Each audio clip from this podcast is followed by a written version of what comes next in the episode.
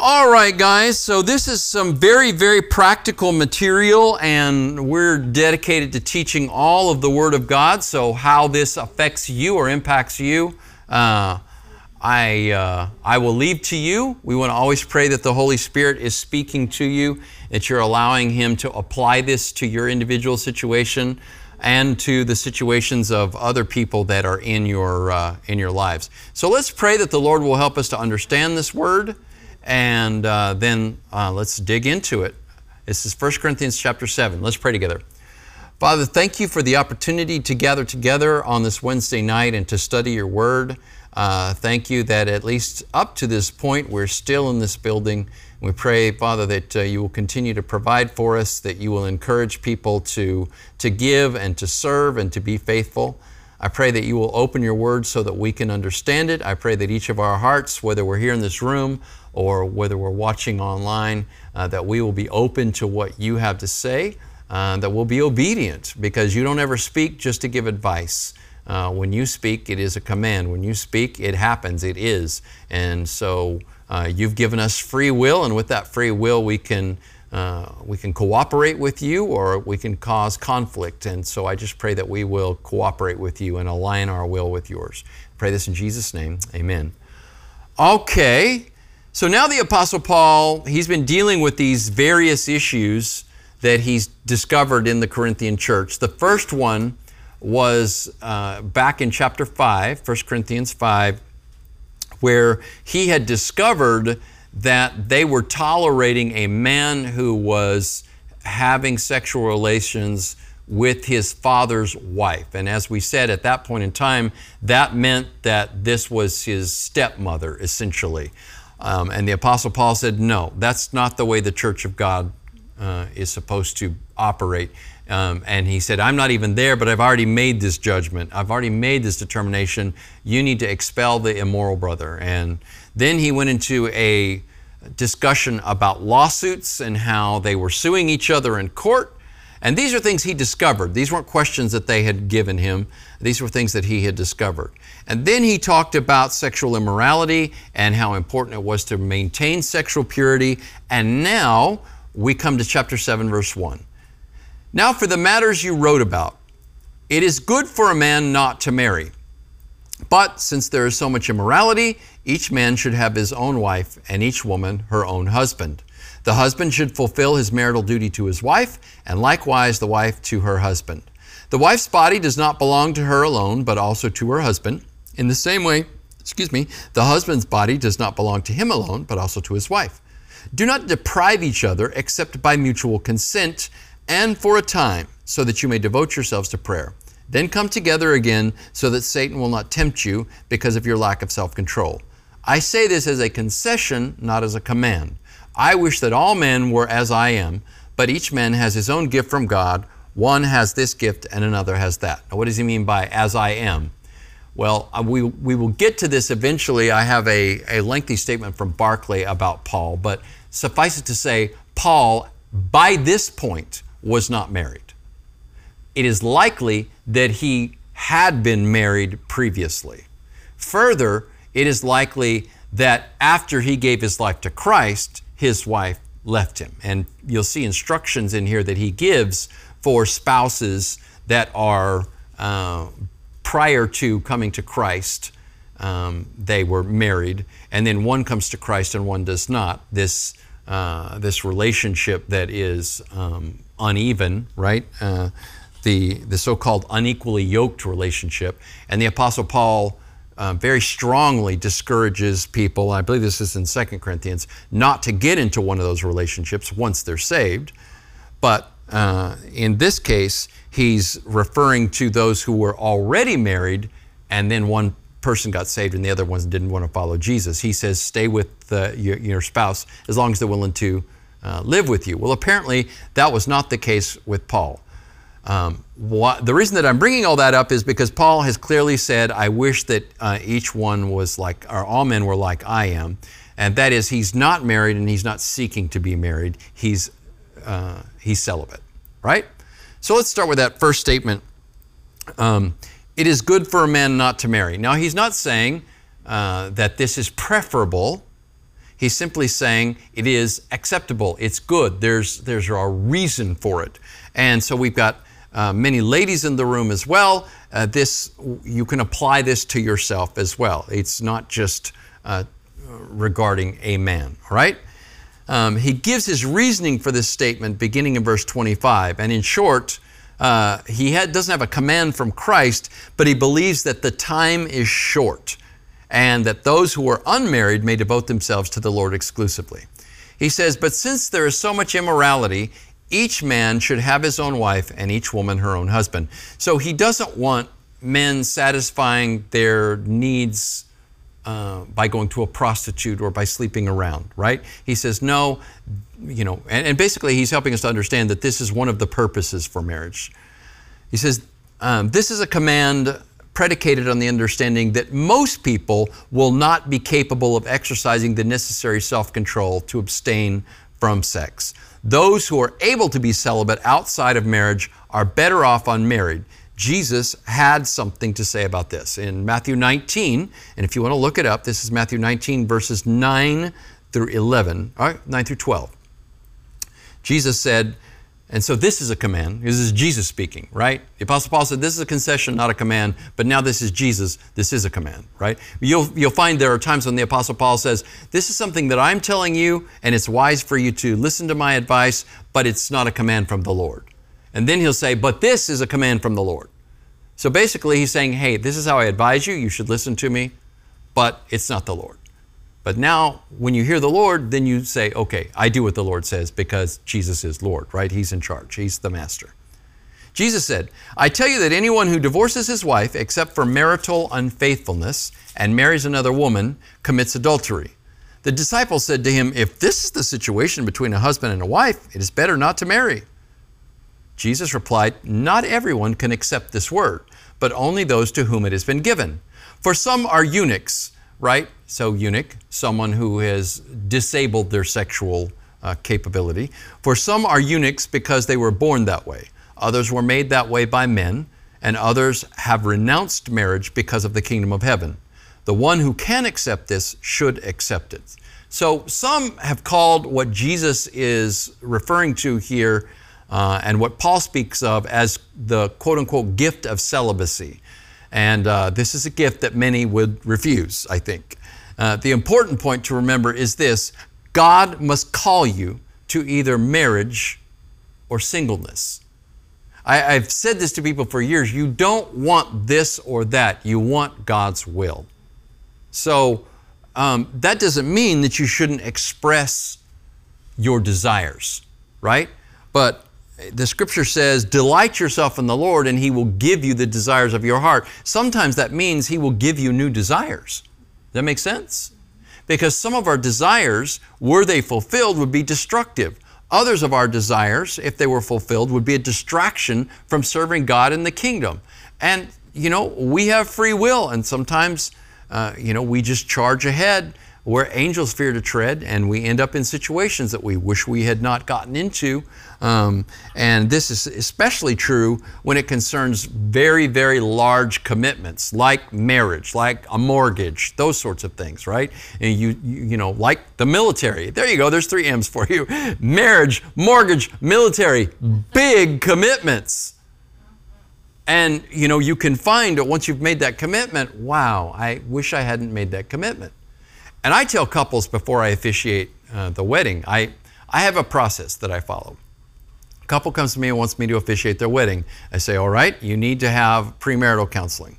You can either do professional premarital counseling, you're going to pay for it, it's going to last four to six weeks, or you can do premarital counseling under a couple in our church, and there's a book that I recommend uh, called Before You Say I Do, and it takes 13 weeks and I asked them not to set the date until they've completed the premarital.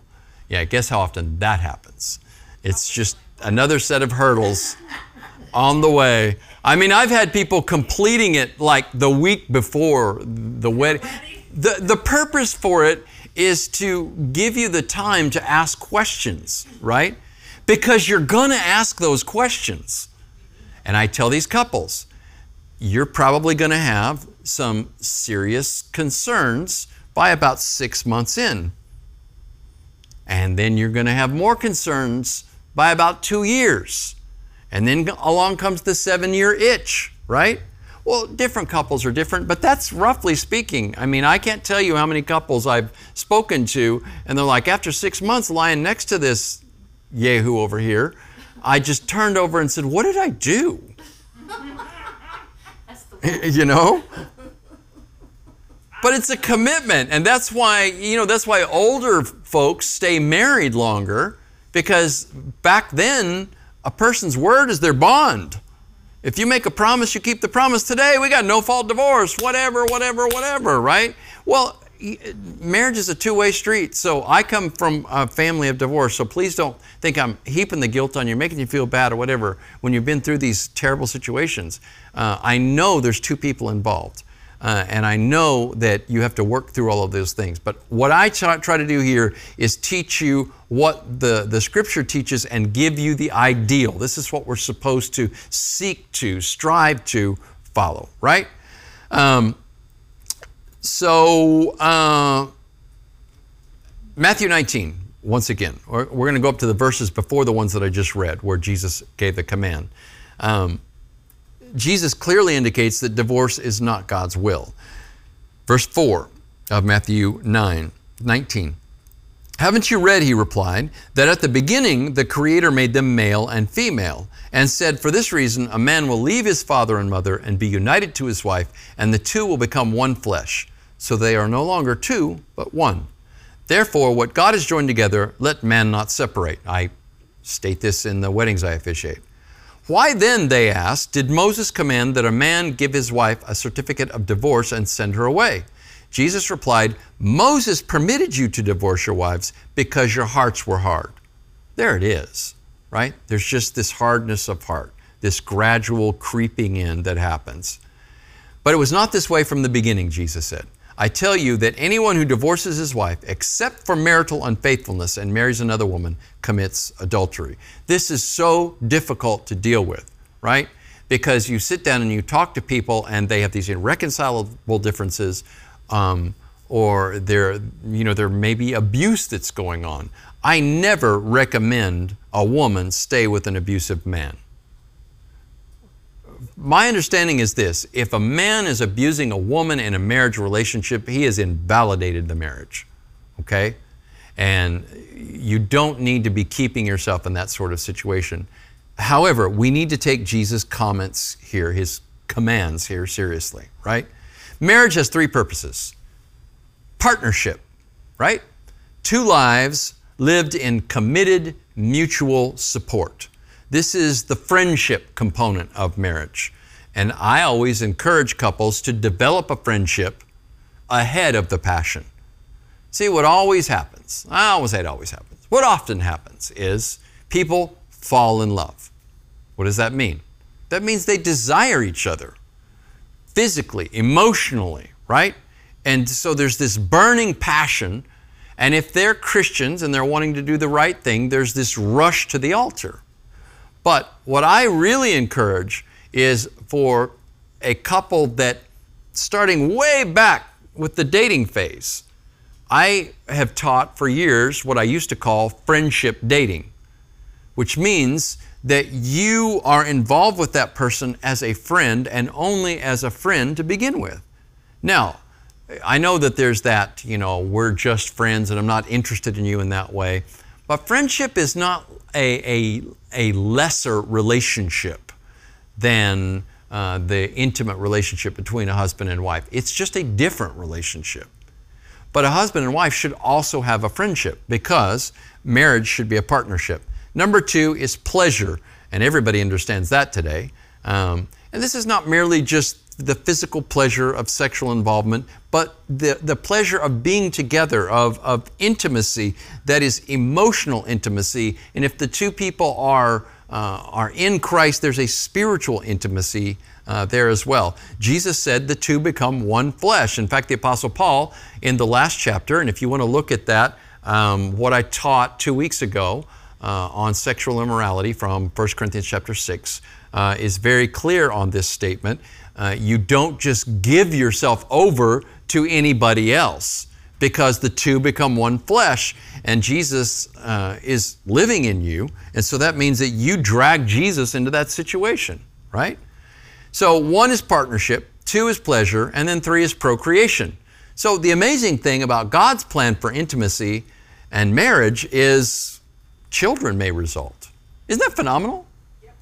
Here's this amazing partnership, this intense, overwhelming pleasure, and people resent that a woman gets pregnant? There's something really, really wrong with us because that's God's plan. Now, I'm not opposed to contraception and those sorts of things. I'm just saying, when you consider God's plan, consider that life is the outcome, not death. If the involvement that you find yourself in sexually is resulting in depression, death, then it's a bad relationship, right? Uh, a bad relationship with the wrong person or with the wrong type of person, right? So here's the way, uh, I didn't just come up with these, okay? Here's the way that this is stated partnership, pleasure, procreation. This is the way it's stated in the old Anglican Common Book of Prayer. This is the 1662 edition. So this is going to be some heavy King James language. So, like, really tweak your ears. First, it was ordained for the, this is marriage. First, it was ordained for the procreation of children, to be brought up in the fear and nurture of the Lord, and to the praise of His holy name. Secondly, it was ordained for a remedy against sin, to avoid fornication, that such persons as have not the gift of continency might marry and keep themselves undefiled members of Christ's body. Thirdly, it was ordained for the mutual society, help, and comfort that one ought to have of the other, both in prosperity and adversity, into which holy estate these two persons present have come now to be joined. So you see it right there. Procreation, right? That was the first one. Remedy against sin to avoid fornication, that's pleasure. And then the third one, ordained for mutual society and help, that's partnership, right? Here is my definition of marriage that I read at every wedding I officiate. Um, and I, I have taken it from that statement from the Anglican Book of Common Prayer and also from the Scripture. Our Creator designed marriage to be a covenant bond between one man and one woman for life. The man and the woman become one flesh, and what God joins together is not to be separated by any human being. God intentionally made two genders, each with special gifts and purposes. The woman was created in part from the man's body, and every man is formed in a woman's body. Thus, men and women possess equal worth. God's plan has always been for marriage to be the basis for family. It is His will that children be reared by a mother and a father. Above all, marriage is holy. It is a symbol of the spiritual, mystical union between Christ and His bride, the church. The church is comprised of all people who have put their faith in Jesus Christ as God and received the Holy Spirit into their hearts. This is all clearly taught in the Christian Bible. With this understanding, marriage and marriage covenant must be entered into soberly and with significant forethought and commitment. That's what I say. So, when I first did this study, it was 2015. And that is when the Obergefell decision went through the Supreme Court. Do you know what the Obergefell decision was? That's when gay marriage was made the law of the land. So at that time, I thought it was important to talk about that in this context. Um, I'm not going to do it tonight. Uh, I've really made that point very, very clear. Um, gay marriage is not God's design, it's not holy matrimony. It has become uh, the law of the land, but it's not the law of the Lord, right? Um, now, I'm going to tell you this. Before that decision ever came down, I have always been in support of so called domestic partnerships, which means if two people of the same gender, the same sex, want to pool their resources and live together, and have legal status and legal rights, the same legal status and legal rights of a married couple, but it's not a sexual relationship, right? It is a partnership. Then I don't have a problem with that. And if you define a civil union in the same way, then I don't have a problem with that, right? Because the problem with homosexuality is not that someone is drawn to the same sex. There's a lot of complexity to that. It's what you do with it. It's really the same thing the Apostle Paul is trying to teach here when it concerns uh, celibacy and marriage, right?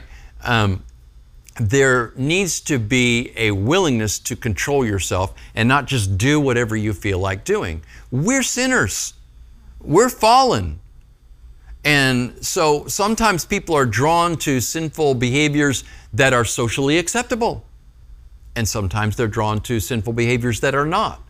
But sin is defined by God, right? Sin is to fall short of the glory of God.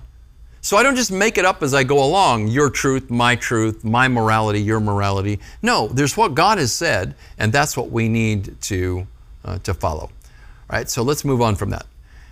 The apostle says the husband should fulfill his marital duty to his wife, and likewise the wife to her husband. Do not deprive each other except by mutual consent and for a time, so that you may devote yourselves to prayer. Then come together again, so that Satan will not tempt you because of your lack of self control. So, this is the Apostle Paul telling married people have sex, right? Um, don't deprive each other. The only reason that he gives to abstain from sex while you're married is for the purpose of dedication to prayer. And even then, both the husband and the wife must agree to that. And then he says, come back together again. Sex should not be weaponized, should not be used as a tool for manipulation, and it should not be uh, used uh, abusively right? So apply this however you want to apply this.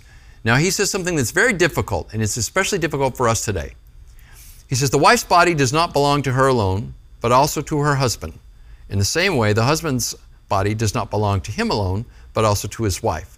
Well, he's referring to the intimate part of your body, the sexual part of your body, but it's, it's the two are one flesh. So there is this overall give and take, right?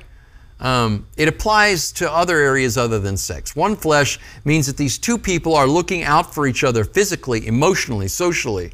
The wife has the right to tell her husband to change out of his stinky work clothes and take a shower before he lays down. She really does. The husband has a, has a right to tell his wife that the outfit she's wearing is going to attract the wrong kind of attention. He really does.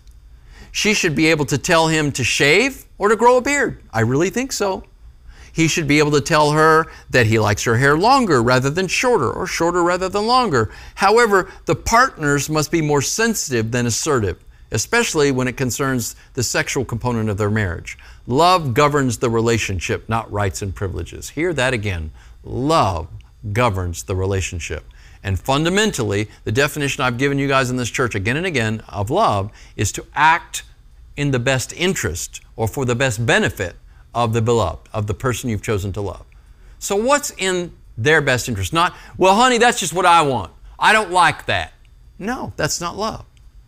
Love is what is in her best interest. Love is what is in his best interest. And if you're going to know what that best means, then you've got to be attached to the Lord. You've got to be in the Word to understand what that really, really means.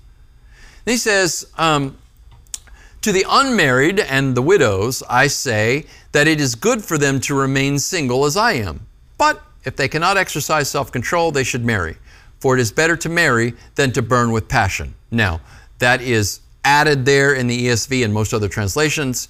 Um, I think KJV just says to burn. And some people perhaps had interpreted that it's better to marry than burn in hell or something. It just means to burn with passion, right? So th- that's a very good translation here, uh, giving us an understanding of what is meant, not just a word for word. Although this is ESV and it's close to a word for word translation. All right, verse 10. To the married I give this charge, not I but the Lord. Now, did you do you see what I said earlier? The apostle Paul says, "This is what I advise." So the previous statement, to the married and widows, he says, Hey, I advise you to stay the way you are. But if you can't, then go ahead and get married. That's his advice. Now he says, To the married I give this charge, not I, but the Lord. So this is a command. We got to pay attention. The wife should not separate from her husband. But if she does, she should remain unmarried or else be reconciled to her husband. And the husband should not divorce his wife. This, again, is very difficult. And I'm glad that I don't have anybody in the room or know of anybody that's watching right now that's struggling with this because then there's a perception, oh, pastor's reading my mail, trying to tell me what to do. No, I'm just telling you what the scripture says, okay? Because what I see, uh, I don't say see because I'm not seeing it right now at this moment. What I have seen happen all too many times is somebody is in the process of separating, right? Uh, particularly women. I, am going to take the ladies' side here. Uh, she's in the process of separating from her husband. And it's really difficult. They haven't been intimate for a long time. There's a lot of ruckus going on. There's a lot of hurt that's there. They've been separated for long enough that she has these other men that are coming in and being interested. So when someone who is gentle and kind and attractive or at least acceptable comes along, then she may find herself immediately attaching and he may be gratified and he's getting her on the rebound. And it's just the wrong way to do a relationship. I'm sorry. Now, I'm telling you, I understand her motive. She's hurting, and this is comfort. She's also protecting herself from men who just don't seem to be willing to say, to take no for an answer. So I understand how that all works. But I'm telling you, from the scriptural perspective, um, you know, from Paul's advice and from the Lord's command, when you make a marriage commitment, it's a lifetime commitment. I further, when I do, uh, uh, I don't do premarital counseling. I just meet with the couple before, in the middle, and at the end of the premarital session to give the biblical perspective, right? But when I have those talks with couples, the first thing, or among the first things I say to them is, you can't plan this with a back door. You can't be thinking right now, well, if this doesn't work out, we'll just get divorced. You can't think like that. You have to plan for it to be permanent. And you know what? I've had couples that have just, they've taken me seriously and they've backed way off, right? So you say, well, Pastor, you're just kind of trying to scare them. You're absolutely right. You're absolutely right. Because if they can hurdle that electric fence, you know, maybe they're made for each other. All right? So, to the married and widows, it's good to be single. The apostle returns to the statement he made when he opened the discussion, and he'll discuss more again in, late, in later in the chapter. Singleness is good. That's what he's trying to say. Sadly, the great majority of people do not believe that this is the case, even for others. There is often suspicion when someone is older and is not chosen to marry, as if there's something wrong with the person. Our values should agree with God's representative who wasn't married, and with our Lord who wasn't married. I'm not defective or incomplete because I'm unmarried. All of us are incomplete if we don't have Christ in our lives. So if you find a wife or a husband, to be sure you have found a good thing, according to Proverbs 18:22, and receive favor from the Lord. But don't look for your spouse to complete you, but to be complete for the relationship to be God's will, right? You don't look for them to complete you. You want compatibility, not completion. And that compatibility should be for you both to serve the Lord together. Don't make a rash decision to marry. It is a very serious commitment to God and one that He wills you keep for a lifetime. So here is a, a little excursus on Paul's marital status from Barclay. So I kind of mentioned this earlier, and uh, I'm going to go ahead and read what he has to say because I think you'll find it interesting, even though it'll take up a little more time. We may be fairly certain that at some time, now this is not me, this is uh, William Barclay. We may be fairly certain that at some time Paul had been married. One, we may be certain of that on general grounds. He was a rabbi, and it was his own claim that he had failed in none of the duties which Jewish law and tradition laid down. Now, Orthodox Jewish belief laid down the obligation of marriage. If a man did not marry and have children, he was said to have, quote, slain his posterity, unquote, to, quote, have lessened the image of God in the world, unquote. It was said that seven categories of people were excommunicated from heaven, and the list began, quote, a Jew who has no wife or who has a wife but no children. God had said, Be fruitful and multiply, and therefore not to marry and not to have children was to be guilty of breaking a positive commandment of God. The age for marriage was considered to be 18, at least this is for men, and therefore it is highly unlikely that so devout and orthodox a Jew as Paul, as Paul once was, uh, would have remained unmarried. Number two, uh, reason that he believes Paul had been married. On particular grounds, there is also evidence that Paul was married. He must have been a member of the Sanhedrin. Now, I had heard this before, but it's interesting to hear Barclay's rationale for considering that Paul was at some point a member of the Sanhedrin, which was quite an exalted position, by the way. For he says that, as Paul says, he gave his vote against the Christians. That's Acts 26:10. It was a regulation that members of the Sanhedrin must be married men because it was held that married men were more merciful. It may be that Paul's wife died. This is possible. It is even more likely that she left him and broke up the home when he became a Christian, so that he did indeed literally give up all things for the sake of Christ. At all events, he banished that side of life once and for all and never remarried. A married man could never have lived the life of journeying which Paul lived. His desire that others ideally should be the same sprang entirely from, that, from the fact that he expected the second coming to happen at once.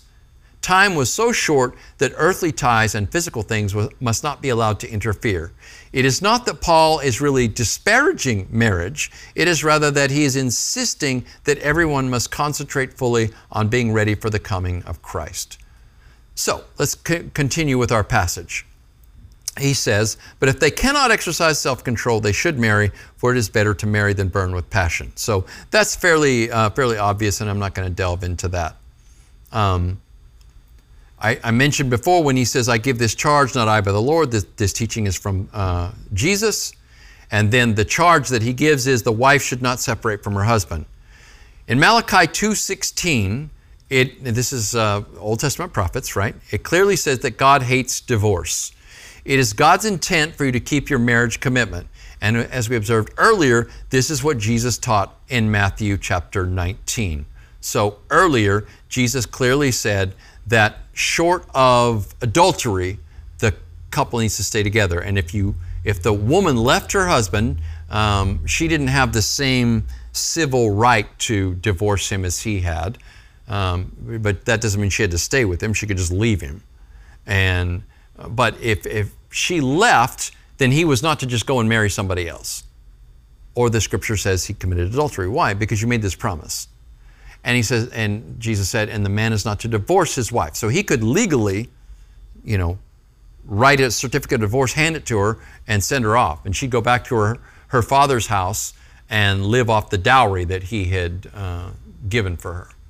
But he says, no, that's not right either. But if it happens, you don't get remarried. That was the point. And why is that? Because this commitment is a lifetime commitment. All right.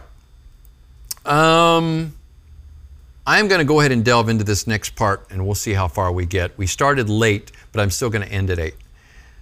To the rest I say, I and not the Lord, that if any brother has a wife who is an, unbelie- who is an unbeliever and she consents to live with him, he should not divorce her. If any woman has a husband who is an unbeliever and he consents to live with her, she should not divorce him. For the unbelieving husband is made holy because of his wife, and the unbelieving wife is made holy because of her husband. Otherwise, your children would be unclean, but as it is, they are holy. But if the unbelieving partner separates, let it be so. In such cases, the brother or sister is not enslaved. God has called you to peace. Focus on that statement for a moment. God has called you to peace. You don't have to remain in an abusive situation. Verse 16 For how do you know, wife, whether you will save your husband? Or how do you know, husband, whether you will save your wife? So now Paul handles this situation where the two were unequally yoked. Not that they entered into it that way, but that was the result after one partner came to Christ or began to seriously follow Christ and the other did not. Um, the statement, if any brother has a wife who is an unbeliever and she consents to live with him, he should not divorce her and she should not divorce him.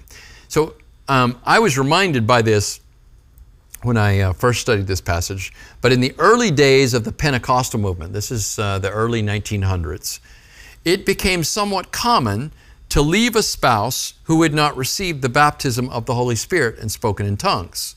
And this happened most notably among a number of prominent women who determined that the Holy Spirit was leading them to leave their husbands in order to become missionaries.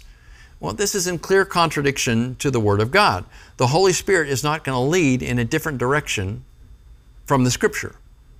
If, the Holy, if you say the Holy Spirit is leading you to do something and it's in direct contravention of the Scripture, that's not the Holy Spirit. That, that may be your emotions, that may be some sort of conviction that you're receiving from some other source, but it's not the Holy Spirit. The Holy Spirit is going to be in agreement with the Word of God, right? Um, so, uh, you know, th- these sorts of things happen. Uh, you are just really loving, living for the Lord, and your husband is like an albatross hanging around your neck. I mean, it's there's no question, it's difficult. Um, what I'd say is just keep living for the Lord and keep praying for Him, and you're either going to, you know, it's either going to result in him getting saved or you're just going to wear him out and he's going to leave you. And then you can say, good. and then you can just live your life. All right? Um, the biblical model is to remain married. A Christ follower should not initiate divorce because of incompatibility. Certainly, it'll be a struggle, but nonetheless, we need to follow the scripture. For the unbelieving husband is made holy because of his wife, and the unbelieving wife is made holy because of her husband. Otherwise, your children would be unclean, but as it is, they are holy. Wow, okay, this is difficult. What does it mean? The passage is not stating that an unbeliever is automatically saved because of their spouse, right? It is teaching that the unbelieving spouse and the children are set apart and given special protection and opportunities because they belong to a Christian and that believer belongs to Christ. The believing spouse is given greater protection not from all of their own self destructive choices, but from the natural consequences of living in a godless, fallen world. Saved, as I've been trying to get across to you on Sundays, uh, doesn't just mean saved from hell, it means saved from a corrupt generation, saved from a fallen world. So when there is leadership in the home that is focused around Christ and there's respect for that, then yes, they're set apart and you're experiencing the benefits. Even if you're not a believer, you're experiencing the benefits of a Christian home because somebody in that home is enforcing that Christian morality and is living that good, healthy, positive life. You're also receiving the protection that comes as the result of that person being in Christ and you being in that person, right? So, uh, as I said Sunday, this is in heaven. Bad things happen every day, and bad things even happen to good people. God is not the immediate cause of everything that happens. Um, but he does protect his people and he seeks to teach them. And so you're far better off, even as an unbeliever, to be in a Christian home than not to be, right? So, for the sake of your children and in hope that your spouse will surrender to Christ, choose to remain married. For how do you know, wife, whether you will save your husband? Or how do you know, husband, whether you will save your wife? And again, this is very difficult. When you're in the middle of that situation and this person is like, no, I don't want to hear anything. I don't want to hear that Christian stuff. And they're wanting to keep you from going to church. And I mean, it just gets difficult. I know these situations are difficult. But we don't know, right? We just keep praying. It's like our current situation here that I opened up to you guys. We just keep pushing. We pray until something happens, right? Teaches us to be prayer warriors. But if the other, but if the unbelieving partner separates, let it be so. So you don't have to go chase them. They decide to separate, let them go. In such cases, the brother or sister is not enslaved. God has called you to peace. That's important to realize. God wants there to be peace. So when there's so much acrimony and animosity in a, a marriage, and there's just the, the two will not reconcile, then you know, you don't want there to be divorce, but in the end, there needs to be peace. And there shouldn't be abuse and there shouldn't be ongoing wounds that are happening to the children and so forth. But we need to conduct ourselves in accordance with the scripture.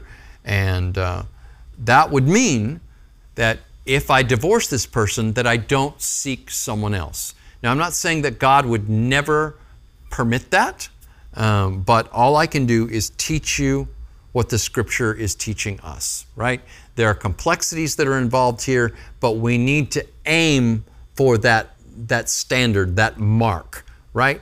We don't need to be just constantly seeking to, uh, to live the, the bare minimum, right? To live a. I, I used to when I used to teach teenagers, I used to call it an LCD life, right? Math teacher in the room, LCD, lowest common denominator, right?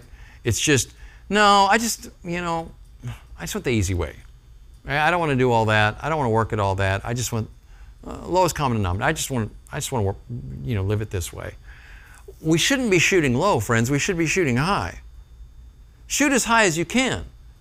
Seek to draw together with Christ and to follow His standard for relationships, for marriage, for sex, for all of these things that our society is mad about right now. And I don't mean angry, I mean insane, right?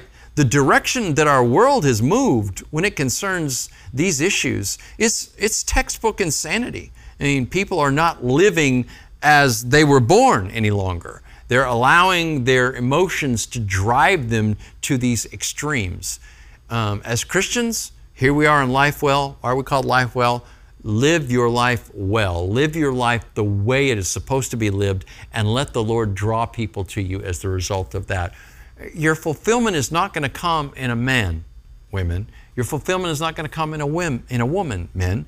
It's going to come in Christ. And you don't want to be married and you don't want to be single. You want to do the will of God. Amen? All right.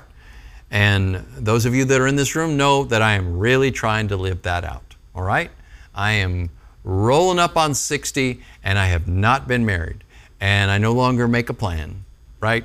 I wouldn't turn it down if the Lord gave me clear direction, but He has absolutely not given me any such direction. So, um, yeah, uh, you, you learn to live a different way. That's all there is to it.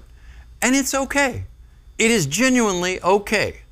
Um, in fact, I've lived so long this way, I can't even imagine anything any other way. I think, I think if, if uh, you know, I were to get married now, it wouldn't take six months before I'd be looking over there. It'd be like six days, and I'd be going, What did I do? What did I do? Right? I'd have to have my own room that I could just go to and close the door and go, okay, okay, I'm preparing myself. All right, I'm coming out now. I'm coming out now. All right. No, I'm just trying to make light of things. It's a very serious situation. But I'm trying to help you to understand. And I know everyone, pretty much, well, the, the two gentlemen here might not know what I just shared. Um, but those of you online might not be aware of that. Uh, it is possible to be single and not be flaky, weird, insane, uh, perverse, uh, or you know have had some sort of chemical castration or surgery or something. Um, you just you need to seek God's will. That's what you want, because that is going to make you fulfilled. All right? Okay, wonderful. God bless those of you that joined us via the stream, and uh, hope that uh, you will take that word to heart.